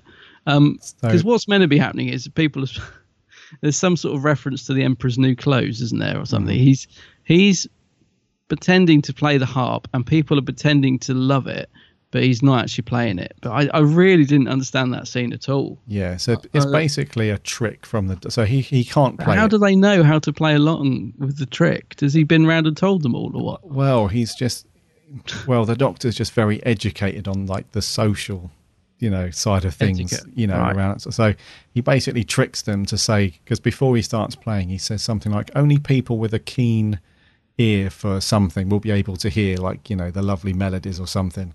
so he pretends to play it, and because you're in like the you know the presence of the emperor, and you're obviously quite important, you don't want to look like an idiot in front of everybody. So you just pretend you're like, oh yeah, sounds really good, and then you whisper to someone else, "This is very good. Yeah, this is very good." Yeah. just because all of you, you know, you don't want to lose face. You know, you don't Yeah, want to be the see, one person who can't hear the good music. But it is funny how cross Nero gets. I mean, that did make me laugh. He's like, "Oh, you, damn you, Doctor!" Yeah, he's like, um, he, he he was sort of pulled out of a Flash Gordon. um, Isn't he actually? Is he actually a carry-on actor? Um, Um, what's his name? Derek Francis, yeah, I'm- Francis. I'm not sure. He's sure in- I've seen him in something like that. oh wow, he's yeah, he's he is. He's in he's in Carry On Loving and uh, Carry, Carry On Doctor, Doctor. He is yeah. in a few Carry Ons, but he looks um he looks a lot younger in this. That's probably because I thought he looked familiar. He's in most But, of uh, them. Gosh, he's Carry On loads Matron, Carry Ons. Carry On oh, well, Abroad. that yeah. makes sense. Yeah. That does make sense now, doesn't it? Yeah. Yeah. Um, but yeah, he's definitely a comedic actor because even even when he's trying to be serious, he's got this face, isn't he, where he's doing like a sort of even when he's doing a frown, he's doing like a like a comedy frown. Yeah, Yeah, he's doing that. Yeah, Patron. Yeah. Yeah. Um, yeah. So I mean, it, there's like we said, there's enough to keep you going. Um, you know, it's it's sort of intermingled with, you know, this kind of humor that you just haven't seen on. I mean, if you were watching this, you know, in 1965, you would have absolutely thought, well, this is very different. Mm, you know, yeah. I've never seen this in Doctor Who yet. You know, this sort of carry on vibe. Um, but fortunately, it's not. Um, it's not all the way through. You know, there are just sort of pockets of it in sort of two or three moments in each episode where it's like, wow, that's very carry on. But then Yeah. the rest of it is quite serious, you know, because let's not forget that, you know, Ian's life is in mortal danger. From a from a lion. Yeah, well, through Hmm. most of the episode, you know, From a gets- stock footage lion. Yeah. Oh yeah, well and that, yeah. yeah, um, and then Barbara, she's enslaved as well. She's going to end up just being, you know, Nero's little plaything by the look of it.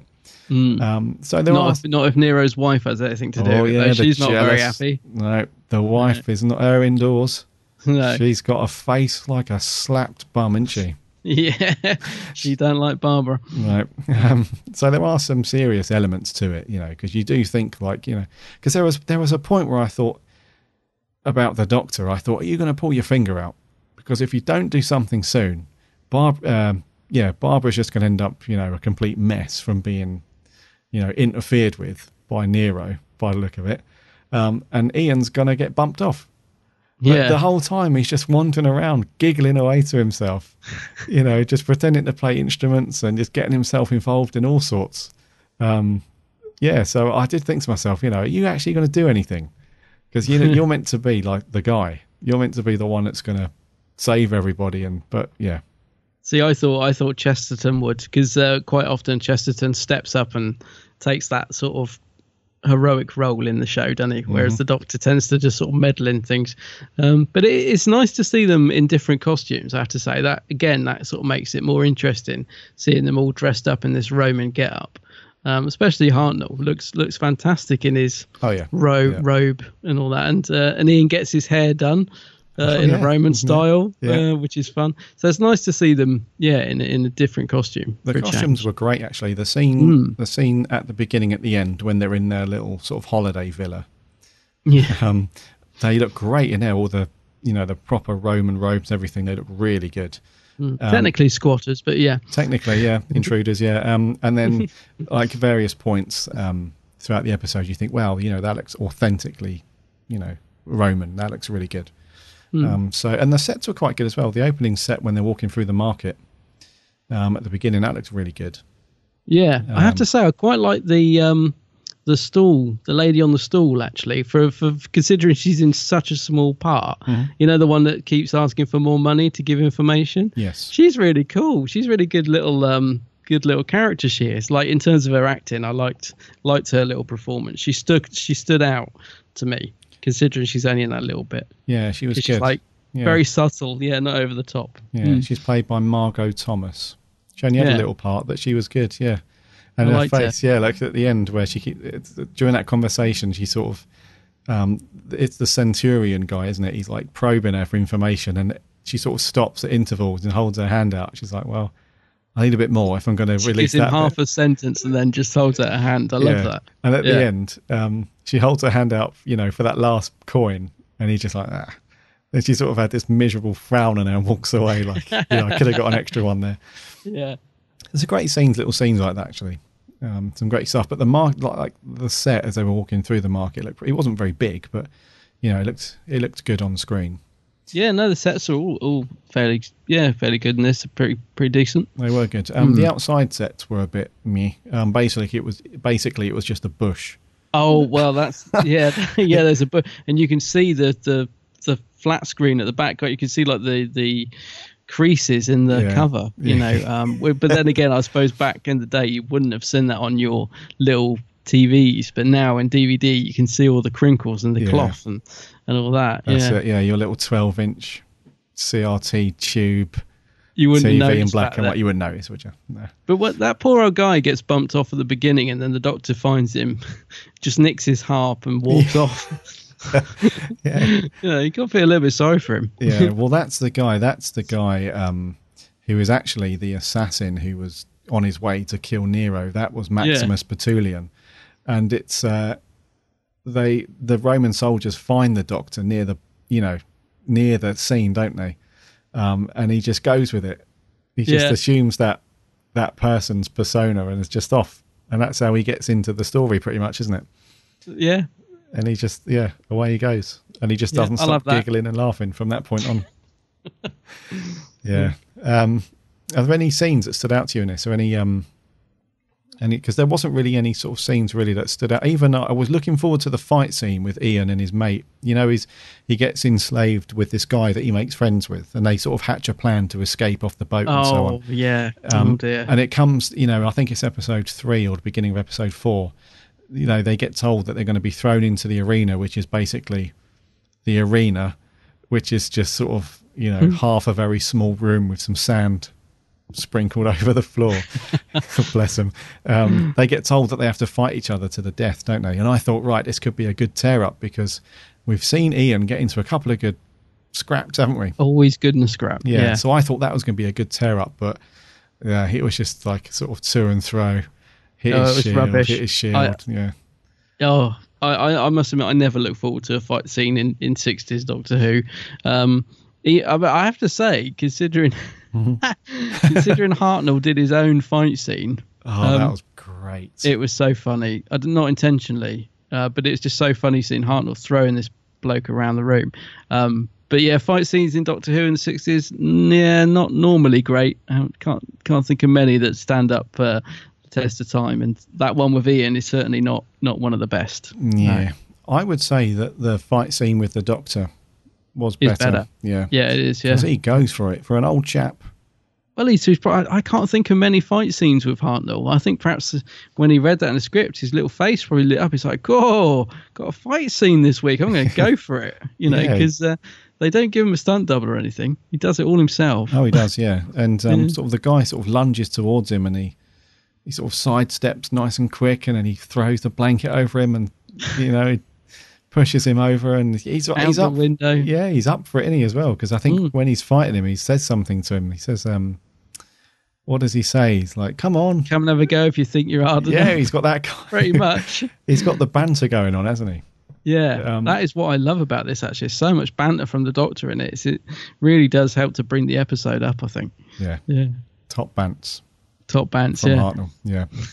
um, let's talk about some characters in this.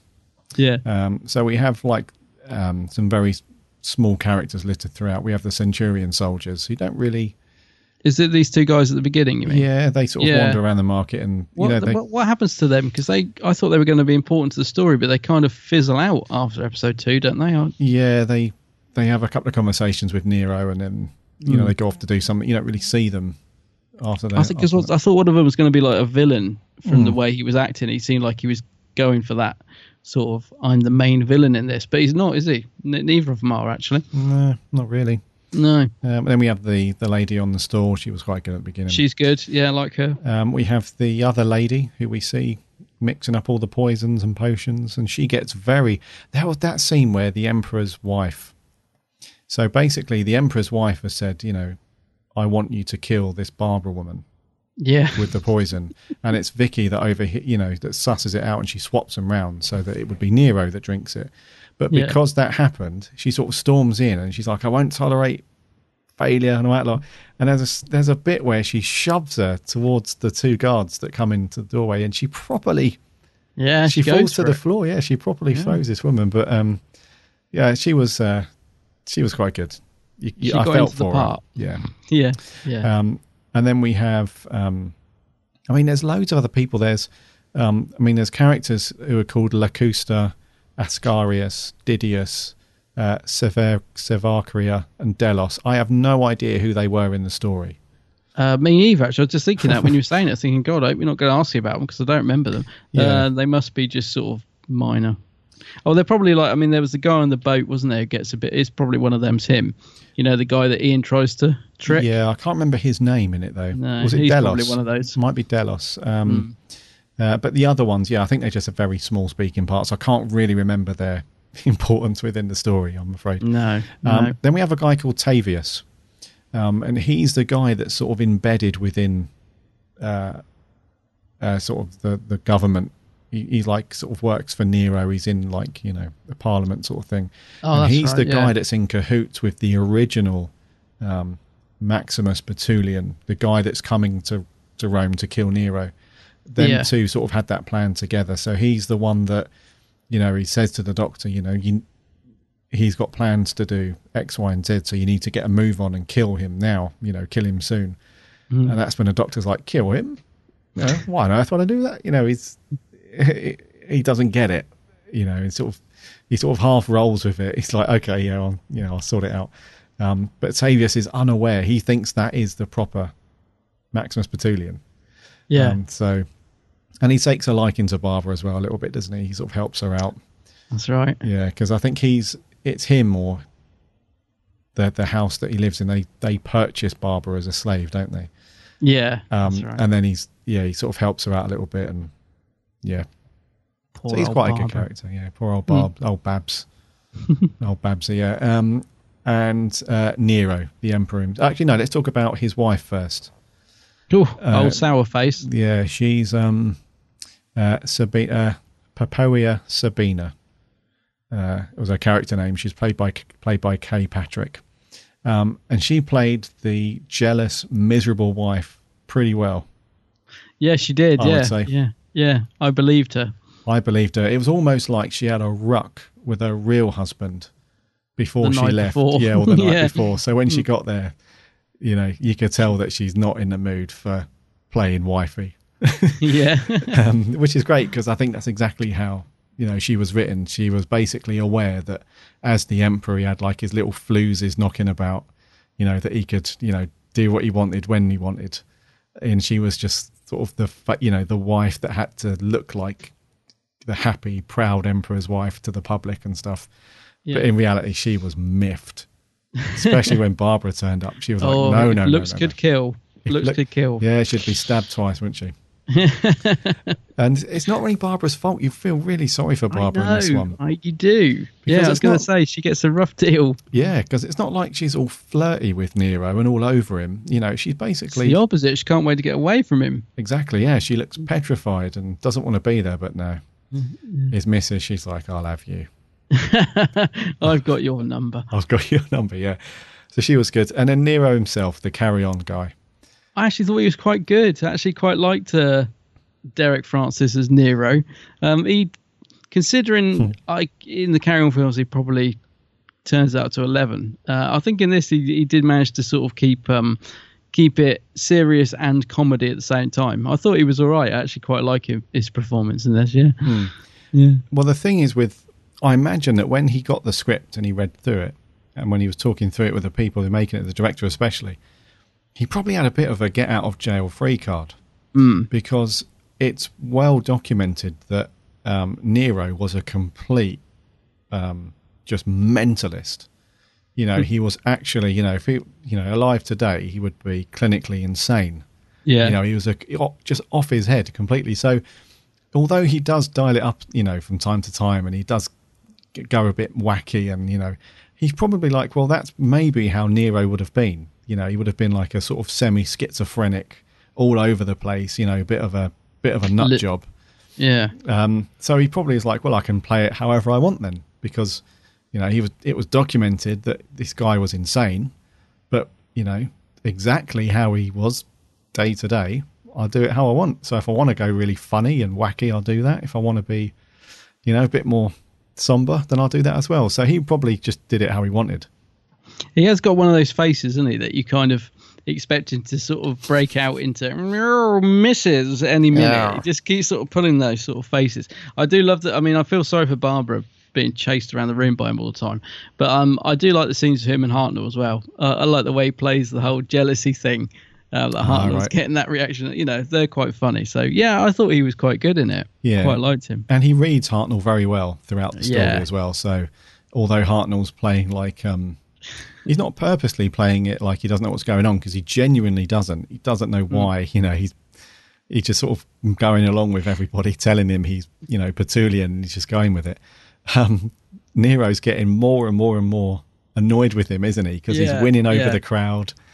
Um, he's making everyone happy and cheery, and then when he goes to tell him, "You're going to be performing in the arena," and Hartnell's just going with it. He's like, "Yeah, fine, I'll do it." Sure. Yeah, you know, something for them to get their teeth into. He's like, "He's outsmarted me again. I can't have it." so that's good to see. Like, you Yeah. know, the, the banter between those two. Yeah, I love that. I love the scenes between the two of them. Yeah, Yeah. it's cool. Um, and then right, TARDIS peeps. Mm, Uh, TARDIS team. Yeah, Vicky. She, um, like we said earlier, a wee bit of a, a spare part job.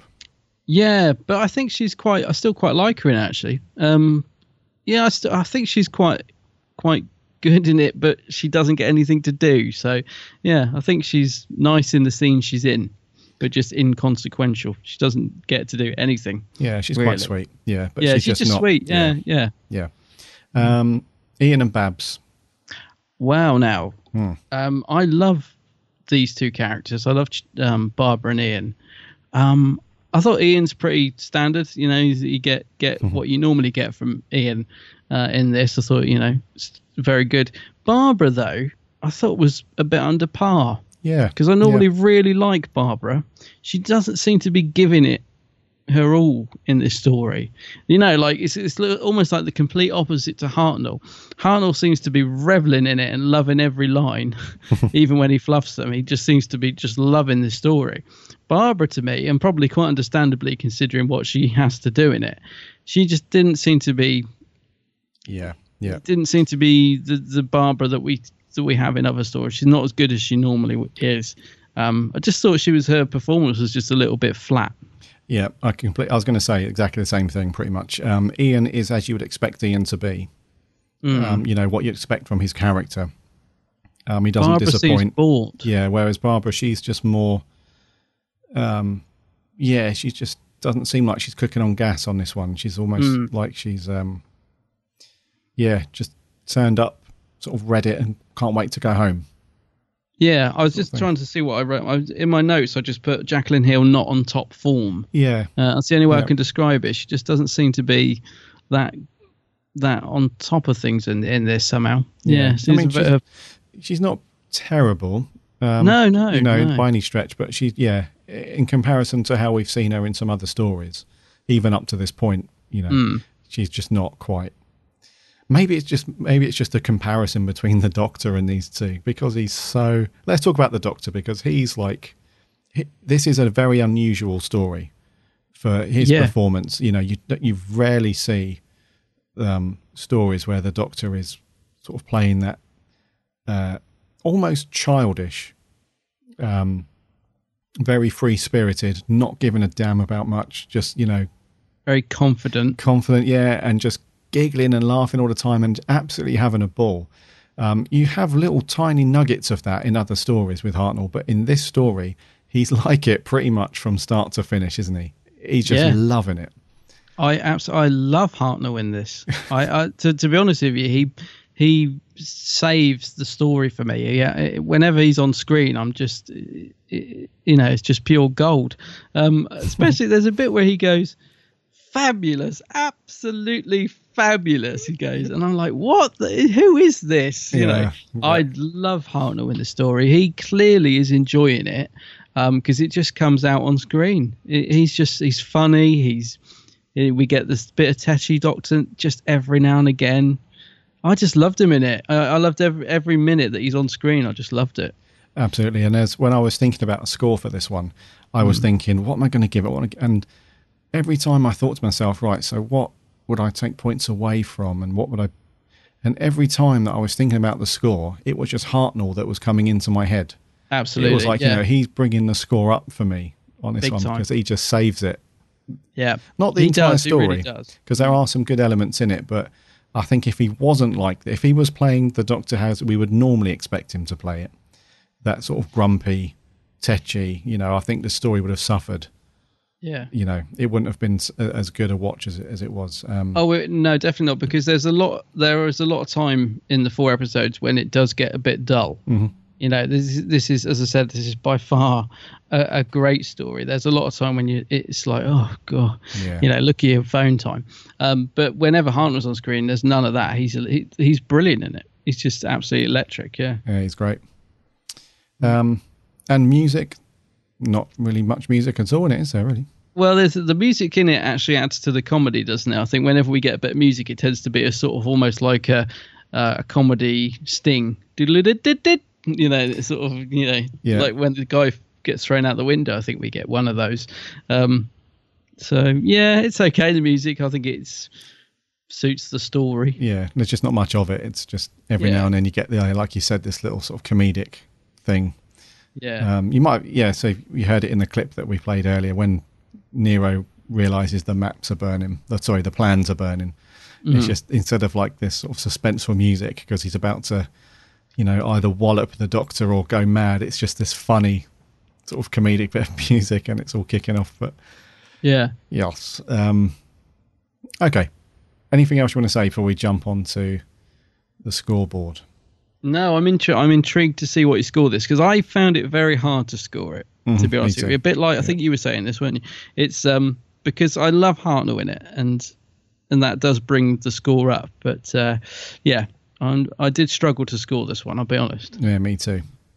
Me Whose too. turn is it first? I think it's me. Okay, good. I believe, right. Yeah, good. Um, right, so Because I'm really interested to see what you score it. Go on. I am going to go in with a six. Gasp! Six. Yep. Wow. Bit higher than I was expecting. I'll be honest. Bit higher than I was expecting that one. Yeah. Go on, yours is quite a bit lower, isn't it? Well, I tell you what, for for for um, for a while the score was around four for me, but Right. um, it went by the end of it, I I've gone for a five. Um, Oh, that's not too five much. Out, Okay, five right. out of ten because I kind of felt it was a middle of the road. It wasn't, yeah, wasn't great, wasn't bad. Just it was just sort of middle of the road, Okay. quite enjoyable. Yep. Hartnell, like you said, great in it. So, you know, but yeah, I couldn't really go too high with it, so I sort of went in the middle, five. Okay, yeah. I, I, I was hovering around. Actually, after I first watched episode one, I was like, well, this is a four. Hmm. you know, this is a four, 4.5. But at the end of the story, I was just so, uh, just loving watching Hartnell. Mm. You know, I just, I couldn't, you know, it was almost part, the little part of me almost wished that he was like that in other episodes. But then when I gave it another thought, I was like, no, because that would have ruined those stories. But he was such a good, he had such a good performance in this. Mm. He gave just crack, you know, cracking. He was just loving it. And it's just infectious because then you want to, you know, watch more of him like that. So, Yeah, that's true, and also I like it for being different. Um, it's it, it's it does surprise me that it didn't stick in my mind before. Mhm. Like I had genuinely forgotten this story um, completely. So it's uh, it's definitely one that will stick in my mind now. I've rewatched it because it is different, um, and it has got some lovely little elements to it that uh, that bring it up in the score. So yeah, yeah, not the best story, but but an interesting one. Yeah, and definitely one that I could put on again and watch. Thanks to Hartnell. Yeah. Yeah. What did you guys think? Oh yeah, what do our listeners think? Uh, we had one audio clip in, so I'm going to play that in a bit. Um, first of all, let's jump onto Facebook.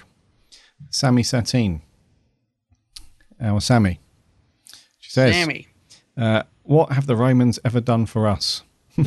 uh, given us the opportunity to watch this episode, I guess plus the sanitation and the um, aqueduct, etc. Uh, so the Doctor arrives in ancient Rome and gets mistaken for a musician whom the Emperor wants to have killed. Uh, Vicky gets to play servant, and Ian and Barbara get kidnapped by slave traders. Ian gets enslaved to row a large boat, whilst Barbara gets bought by royalty and brought to the palace, and the Doctor nearly gets executed. Uh, it's not bad as the story goes, and I enjoy it, but I always feel like I'm waiting for the Doctor to rescue everyone. I forget Yeah. that the Doctor doesn't want to do that to a degree. Uh, I love William Hartnell as a Doctor, and his performance is great. Vicky is all right, and I like Ian Barbara, Ian and Barbara too. So overall, six point five. All right. Okay. Cheers, Sammy. Um, now I'm going to completely uh, mess up pronouncing this uh, next listener's name. Ah. Um, it is Maria uh, Calo Tichau. Calatichau. Calatichau. One of those two. Hmm. Anyway, she says, This story is kind of weird one for me. Strange mix of dark elements, uh, but on the Benny Hill type comedy at times. Uh, Hmm. I really like the first two episodes. Seeing all the TARDIS crew relaxing in ancient Rome felt very natural. The intrigue with the slave traders is interesting, and there is a genuine sense of a dark story as you wonder what will happen to Ian and Barbara. Uh, poor Ian taken as a slave rowing in a galley ship. Uh, I don't know if I actually like all the comedy once we're in Nero's palace. Things like Barbara being chased by Nero seem to go on for ages, and Yeah. the Doctor pretending to play a lyra or an ear uh, seemed a bit silly. Uh, I read that William Hartnell really enjoyed this story for the more comedic elements, but for me, he actually is more believable as a dramatic character rather than a jokey one. Uh, I don't really enjoy the con- uh, the conceit of the Doctor playing a part in the fire of Rome. Uh, I know this is a sci-fi show, but it's a personal dislike of mine when important historical events somehow lead back to the Doctor. Not a bad story at all, uh, but not fully to my taste. Fair enough. Yeah. Some good points there. Good points. Um, let's do Mm. our audio review. This is Joe Sweeney. Hello, Gary and Adam. Hope you're too well. Ah, this is great. This is my second classic Who review. I thought that time again will never come sooner. So, anyway, let's start. The Romans. I can't remember much about this episode because I only watched it once, and that was months ago. But I will try my hardest to have my thoughts on it. And as as you guys already know, um, I'm all, um, I'm in the middle of watching my classic Who marathon. So anyway, the start the episode starts off nicely with the TARDIS arriving on a cliffside and then tumbled over. Um, the sets were good. Um, it's got some good storylines to it. The con- the concept was was okay, and um, Hartnell was ace best playing a doctor. Um, Ian and Bob and Vicky were good. Um, and the supporting cast were, were okay, but it's quite a forgettable episode. So it's not awful, it's not brilliant, but it's okay to watch. On a personal note, I will say this that watching Doctor Who in black and white makes us Whovians highly appreciate it because if it wasn't for Hartnell, um, there would be no Doctor Who at all. And also, um, we wouldn't be here talking about it, and you guys wouldn't have existed. Um, and also, we we would have been um, stuck in the days with boring old reality TV and soaps. So anyway, um, okay episode. So I'll give a score of um, a six out of ten. Hope you enjoyed our podcast, guys. See you soon. Take care. Bye bye for now. Thank Cheers, you very much, Joe. Joe. Yeah. yeah. That's a good point. God, imagine being stuck in a world with soaps. Oh, I can't think of I anything hate worse. the soaps. Crikey, Moses. Yeah, get rid of them. Right. I'm back on I- Facebook. yeah. Lewis Palmer says, I do love this story. It's a fun romp that is an absolute joy to watch. Ian and Barbara's relationship with the Doctor has really grown from the hostility of their first meeting, and it's lovely to see them being best friends. Uh, it's a great, pure historical. Vicky is quite good, but can be a bit like Susan Mark II. The Mm. main reason I love this is because it has so much fun without ever going into Delta and the Bannermen levels of, of absurdity. um, but although I like the slavery sub subplot, uh, it does sometimes clash with the otherwise light-hearted tone. Overall, immensely enjoyable romp, which gets an 8 out of 10. Cheers, Lewis, Uh, aka the gargantuan apple. Yes. Um, Jim Cameron from the Crinoid podcast says, Oh, great podcast. A successful combination of funny and dramatic. Hartnell's having a whale of a time, and the comedy and Ian's exciting plotline counterpoints it well, with Barbara somewhere in the middle.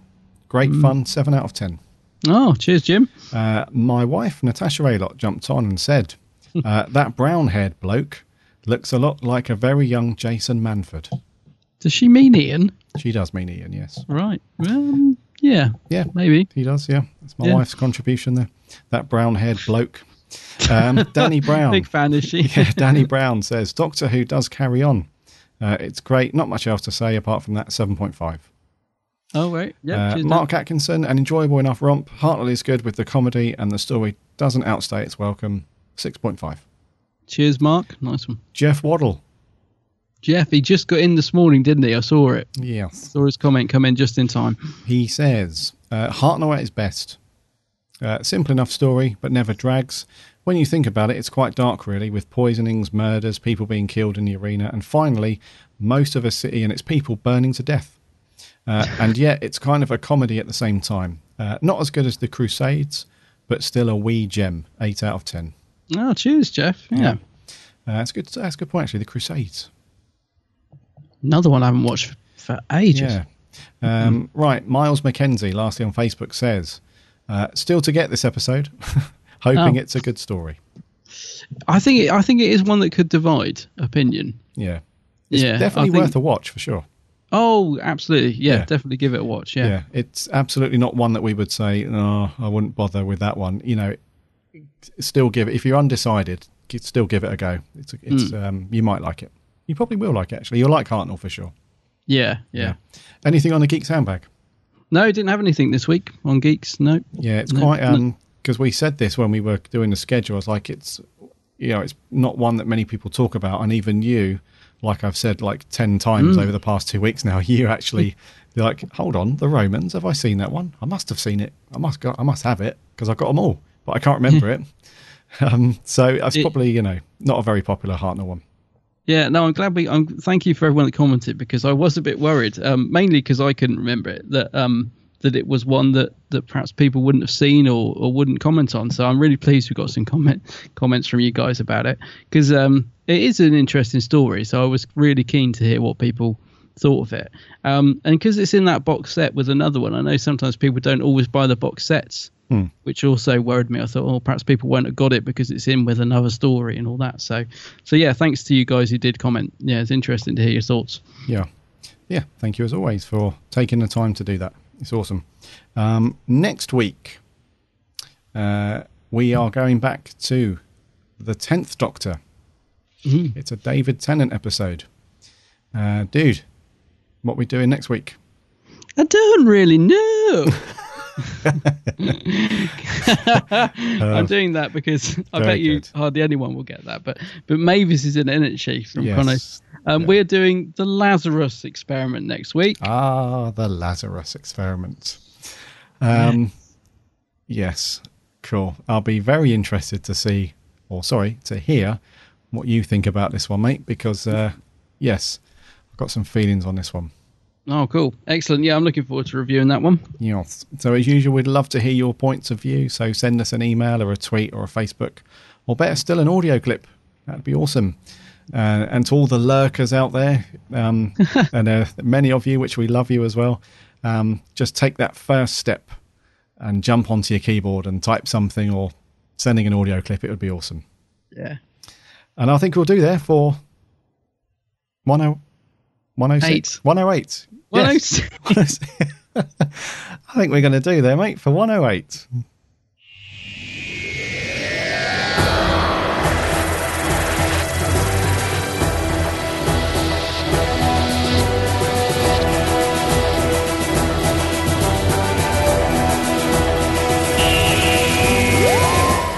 Thank you, thank you, thank you, thank you for sticking with us and listening to episode 108 and all of the juicy news that we had to go through. Those squabbling kids, eh? Yeah. Uh, which side are you, Team Barrowman or Team Moff? Oh, I'm not sure. I think I'm Team Barrowman at the minute, Oh, just right. because the Moff's. Uh, yeah, he's he's done some unforgivable things with the show over the years. So, um, and I'm He's a big very cross. He's very cross. So I'm I'm sort of in the middle. I've got splinters in the bum, but I'm I think I'm leaning towards Mr. Barrowman at the minute. I bet you the Moff can't wait to blimmin' leave, Doctor. I Oh, bet I he's like, imagine, yeah. I bet he's like, oh, should have left last year. I should have packed up and gone when you're all moaning at me.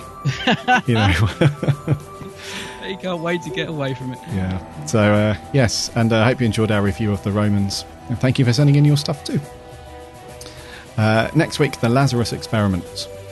Um, Mr. Tennant. We haven't seen Mr. Tennant in a while, so it'd be good to watch one of his and go through all that stuff. Head over to our website www.bigblueboxpodcast.co.uk. From there, you can listen to all of our previous episodes, and you can also link off to Twitter, Facebook, Instagram, and all that gumph.